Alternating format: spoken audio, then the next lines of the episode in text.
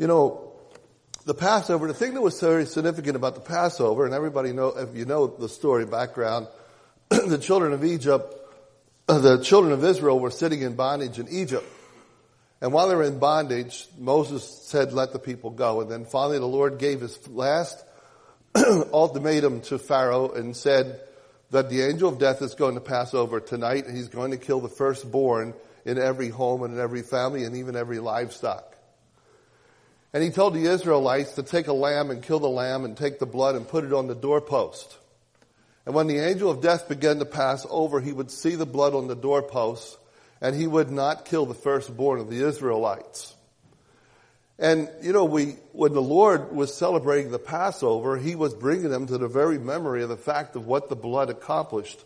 The blood accomplished the fact that the angel of death would not take them away. And also in the same thing, Jesus' blood has passed over and covered our sin for us, has taken away our sin, and that we no longer will have to face an angel of death at the end of eternity when we die, that we will spend eternity with the Lord in heaven because the debt for our sin was fully paid by Jesus Christ. But two things happened with that lamb. And so often we, we emphasize and we, we, we stay on the blood, which, by the way, that blood presently every day is still covering our sin. Is the fact that when we come to this communion table, even as the Spirit of God convicts us of our sin, we have the blood of Christ and we, that's all we have to plead. There is nothing else we can plead is the blood of Christ. And Lord, we thank you, Lord, that your blood is cleansing me. He's cleansing me today. It is not, as Tim said earlier, a license to sin. But it is a fact of life that you and I are, we, we are frail, frail creatures and unfortunately we yield too much to ourselves over the Spirit of God in our lives. And we come and recognize what Jesus accomplished to take away our blood. Every day we come, God is in the process. You know, there are days I sit back and you think, Lord, how can I, you know, and the Lord says, I've taken care of it. It's not about you, it's about me and what I've done and what I've accomplished. But there's two things that happened to the lamb that day. The lamb, they, they, they killed the lamb and put the blood on the doorpost, but what did they do to the lamb? They ate it. They ate that lamb. They literally ate the body of the lamb. And that lamb became the very substance of their survival the next day as they're crossing the Red Sea. Their energy, everything they had was from that Passover meal. That Passover meal, when they ate the lamb, that lamb became their substance and their life. And they crossed over. Jesus is our life. He is the very substance of our life. He is the very strength of our life. And He is the one who enables us to live the Christian life. We cannot live the Christian life in our own strength. We live it in His. And it's learning how to appropriate that strength. Look at, uh, John, we're going to go around the world, so I apologize. and I'm not good with PowerPoint. I started PowerPoint and I gave up on myself.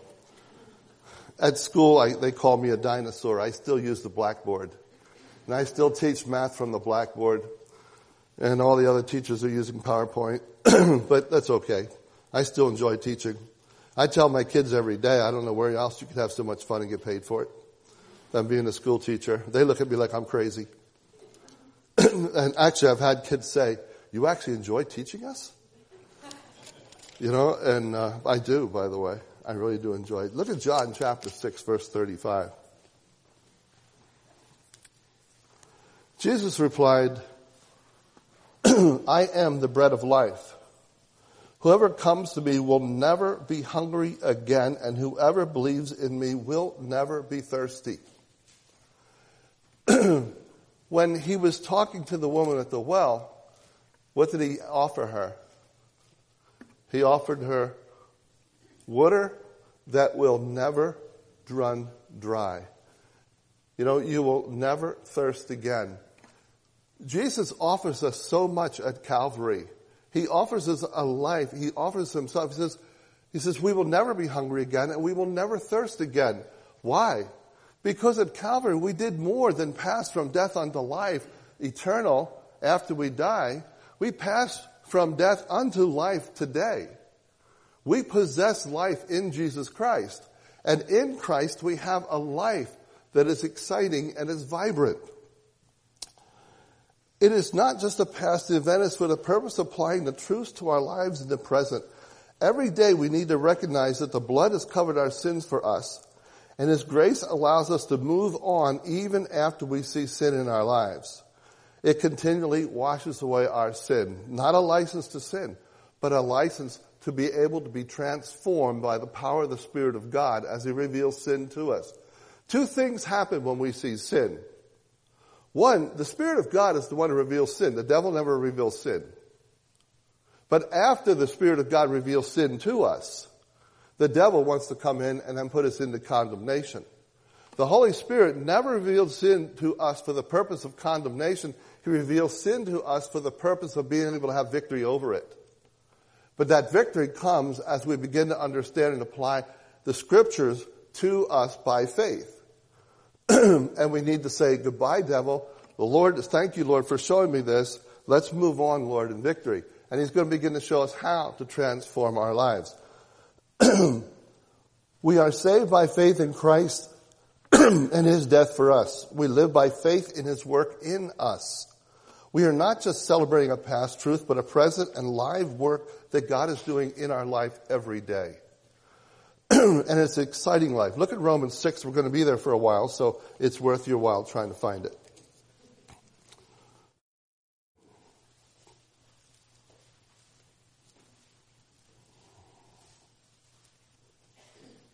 And hopefully I can find it. Romans 6. you know, um, we, we talk about transformation. He says, well then, should we keep on sitting so that God can show us more and more of His wonderful grace? This is actually right after the verse Tim read. And he says, of course not. Since we have died to sin, how can we continue to live in it? Or have you forgotten that when we were uh, joined with Christ Jesus in baptism, we join him in his death. So when we trust Christ, there's a lot of little things taking place theologically, but we are literally dying with Christ, we are buried with Christ, and we are raised in newness of life. And it is this newness of life that the New Testament is teaching us how to live. It's teaching us how to appropriate all that we have in Christ, all that is new and belongs to us. He says, for we died and were buried with Christ by baptism and just as Christ was raised from the dead by the glorious power of the Father, now we also may live new lives. So what does this new life look like? Since we have been united with him in his death, we will also be raised to life as he was. We know that our old sinful selves were crucified with Christ so that sin might lose its power in our lives. and that's the, that's the key. That every time we come to the table, when Jesus died, He died not only, sorry, He died not only to take away the sin, but to defeat the power of sin in our lives. That we can begin to learn to have victory over that sin. So um, sorry. He says, now, we know that our old sinful selves were crucified with Christ so we might lose its power. Verse 7, for when we died with Christ, we were set free from the power of sin. And since we died with Christ, we know we will also live with Him. We are sure of this because Christ was raised from the dead and He will never die again. Death no longer has any power over him. When he died, he died once to break the power of sin.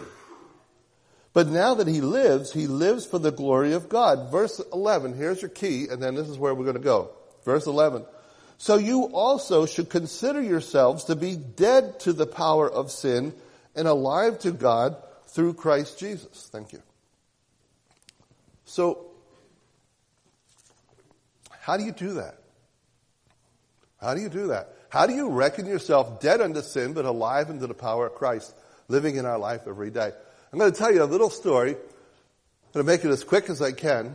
When we were in training to be missionaries to go overseas, I had this horrible habit. I, I grew up in a home where we used to swear all the time. Um, oh God this, oh God that. I don't know, every time something went haywire, it would be, oh God. And um, so here I am, I'm training to become a missionary to take the wonderful gospel of Jesus Christ across the world to Thailand. I didn't know where I was going at the time, but I knew I was going somewheres. And, uh, and then somebody broached me with the fact that, you know, you swear all the time. I had no idea I did that. I had no idea that that's the way my language was. I would just, oh, oh God. And so I, I began to ask my friends, you know, and, and accountability is good. It's not the worst thing in the world. But I ask people, if you hear me say it, remind me. If you hear me say it, help me, you know, to get rid of this stuff, you know. So, anyway, I, I would, we were sitting at dinner one night with the leaders of the camp, who were the ones who say you could go be a missionary, you can't go be a missionary, go home. And I was there that night and went home. Came back the next morning and uh, I was working on the back of this guy's house.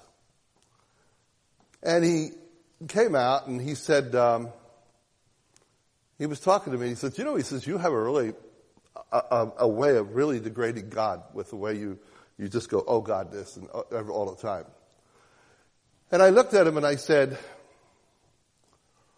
I know, I know. I said, I'm working on this. I said, I keep asking people to help me with it. He says, I keep asking my wife. He says, yeah, he says, you asked your wife. She kicked you twice under the table last night. You didn't even notice it. you know?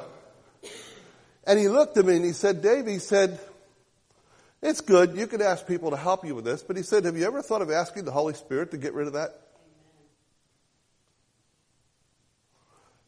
And I sat there, and, you know, I mean, I'm talking to the guy who tells me I can or not be a missionary, and I sat there thinking, well, maybe I should try the Holy Spirit.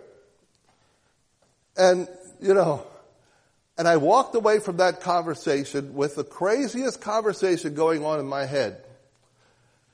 And the, and the question was in my head was, well, what if trusting the, the Spirit of God to change my life doesn't work?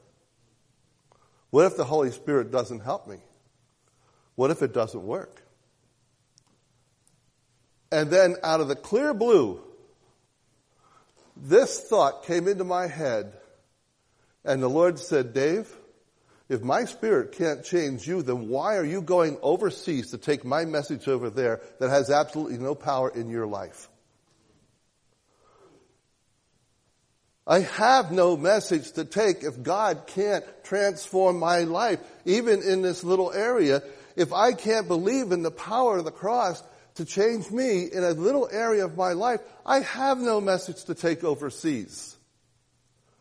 That was the scariest thing I've ever done in my life. And I sat there. I've been saved for years. But I sat there and I said, Lord, you have got to begin to take over in my life. And he did. He began. I mean, you know, I, I, went from the point of recognizing that I said it to the point of recognizing I'm about to say it and then recognizing the fact that, hey, I can change the way I talk. Do you know the greatest thing my children say? my children tell me that the greatest reason that they have come to faith in the Lord to believe that God is real is because they've seen the Spirit of God change the way my wife and I relate to each other over the years. They've seen God transform our marriage. we have the power of God living in us that wants to begin to work in us and transform us daily. But it, it is an act of faith. We need to reckon ourselves dead unto sin. That's an act of faith.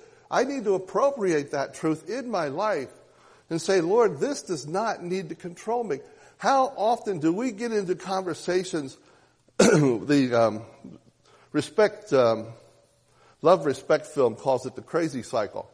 But how often do we get into the crazy cycle with our spouses and none of us seem to be able to get out of it?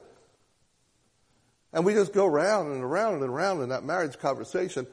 and somewhere's one, somebody has to sit back and say, Lord, I don't need to talk to my wife like this.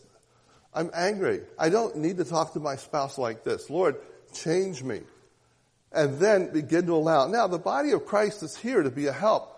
There are a lot of things that go on in our lives. We have habit patterns in our lives from childhood that are destructive. But the Spirit of God is in the business of transforming us into the image of Christ. But this is His work. It's our responsibility to learn how to yield to that work in our life on a daily basis. The thing that I, we need to do though is we need to learn how to appropriate that by faith. But if we don't believe it, we will never appropriate it. And I was, I was given the SATs yesterday. Wow, a boring job. Four and a half hours those kids sit there and take a test and I have to stand in the room. So I was reading a book yesterday that just, he, he just broke my heart. And he said, so many of us live a vicarious Christian life through the church or through other people's stories or, and, and never literally experience the vibrant Christian life for themselves. They hear about it, but they never taste and see that the Lord is good. Some are believers who, like the Israelites, wandered for 40 years in the wilderness and never entered the promised land. They left the land of sin in, in Egypt but they're left in the wilderness watching the Lord work around them, but never seeing the Lord work in them and through them, you know, and answering their prayers. Um, I was going to read a couple quick verses for you. Uh, this is out of New Living Translation. I had a gift certificate one day, and I picked this up at um, a bookstore, and uh, it was the greatest little thing I've picked up in a long time. Um, 1 Corinthians chapter 1, verse 7.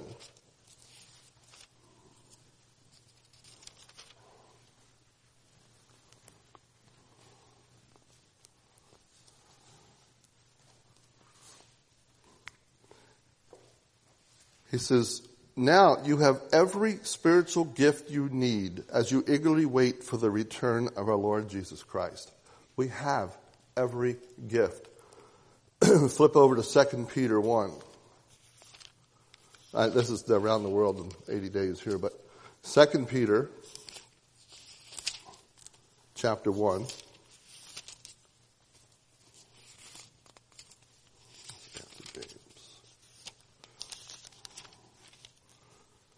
Second Peter 1, 3.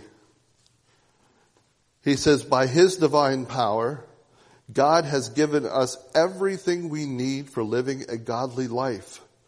We have received all of this by coming to know him, the one who called us to himself by means of his marvelous glory and excellence. And because of his glory and excellence, he has given us great and precious promises. These are the promises that enable you to share his divine nature and escape the world's corruption caused by human desires. It comes from our relationship to Christ. One thought I've always had is forgiveness. Forgiveness is a divine attribute. We experience forgiveness from the Lord. Even the ability to forgive others is a divine ability that comes from Christ. As we learn to experience His forgiveness in our hearts, we learn how to forgive others for the things that they have done to us.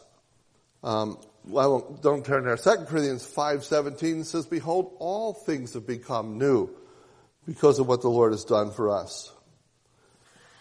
Going to Sunday service was never intended to be a substitute for our personal relationship with Christ. It is to enhance that relationship. Each of us that have trusted in Christ have the Holy Spirit living in us. We have the ability to pick up scripture and have the Holy Spirit bring it to life for our understanding. If reading the Bible is a chore, then we don't understand the Christian life. Because the Bible is not a work to make God happy with us. It is a lifeline to His love for us. It is a lifeline for all that He has supplied for us. It is not a story of man seeking after God, but a story of a God who is seeking man and died for him. It is the story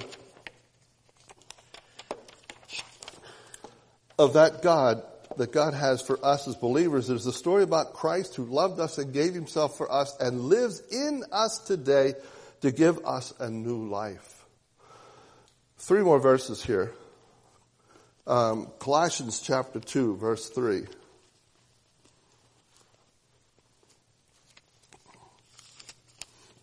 By the way, I, I, I, I think Dan would agree with me. When you have an opportunity to preach and you don't preach all the time, I never have a problem with what to say. My problem is what not to say. There's so much I want to say.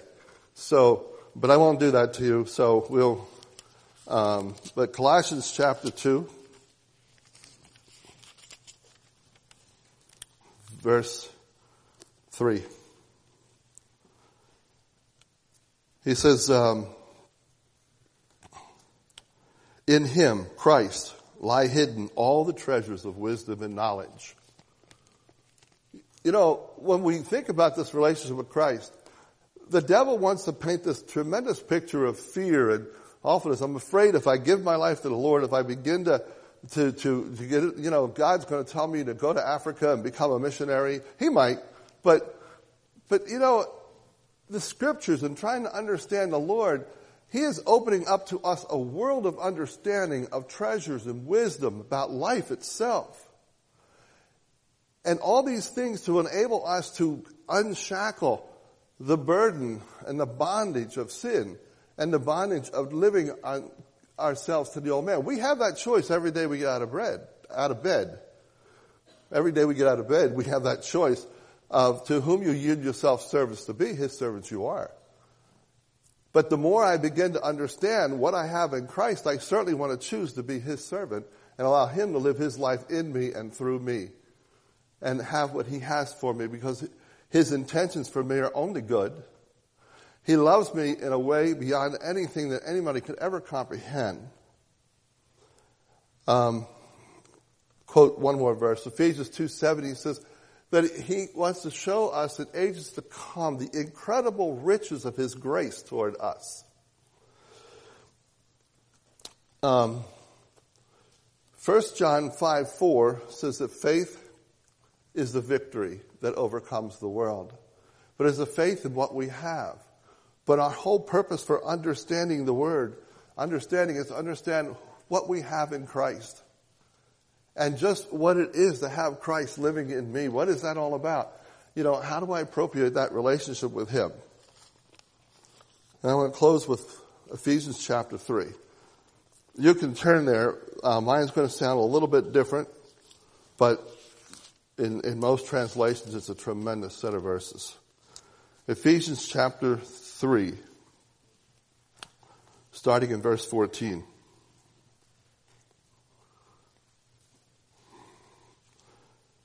and Paul is talking about when he thought about all of what Christ has done and all of what's going on.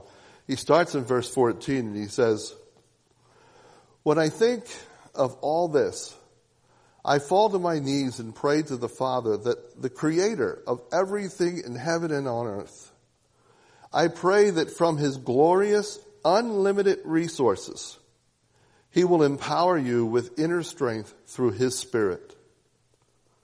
Then Christ will make his home in your hearts as you trust in him. Your roots will grow down into God's love and keep you strong. And may you have the power to understand as all God's people should how wide, how long, how high, and how deep his love is. May you experience the love of Christ, though it is too great to understand fully then you will be made complete with all the fullness of life and power that comes from God.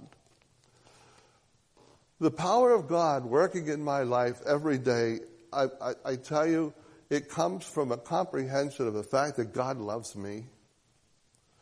He loves me beyond anything that I can possibly comprehend this side of glory. But I get out of bed every morning and I have a partnership with a God who loves me and cares for me. And that's so obvious. He who spared not his only son, how he will not fully give us all things that are necessary to live an abundant life? And that's my burden and desire to share this morning is that we begin to comprehend. I, I had a fellow come into my Bible study and we would get into a discussion. And this fellow would always sit back and say, well, Hagee says this, and Charles Stanley says this. And finally one night, after months of hearing this, I, I sat back and I said, I asked him one night, I just said, what do you think? What's God speaking to your heart? I'm not interested in what they say. What is God telling your heart today? What do you believe? Not what do they believe? Christ died to have a personal living relationship with us through the scriptures. And God uses godly men in the pulpit, on TV. But we don't want to live their life. We want to live the life that Christ has for us individually, personally, where God is real to us. God and His Spirit is confirming His scriptures and His truth to our heart. We can get out of bed and read the Bible and God can illuminate it to us and say, wow, I never saw that before. I, it amazes me. I mean, we, I've been saved for, I don't even want to remember, it tells me how old I am now. But, uh, I could still pick up scripture and read a verse. Wow, I never saw that before. That is so exciting to see. It is so neat to read. And, and that's an exciting life. And that's, every one of us possesses it. Not the person next to you, but us individually. He loved us and died for us. Father, we thank you so much because of who you are. Lord, you have given us everything necessary to live this life. Lord, help us to begin to understand and comprehend by faith that victory. No one can live it for us. Only we can choose to live by faith in your word and trust you. Give us victory over some of the difficult things in our lives. And Lord, we have many of them. And yet to comprehend that you still love us despite that is amazing. And as your love empowers us to be able to say no to so many things. Lord, thank you for this morning and the privilege of knowing you in Jesus' name. Amen.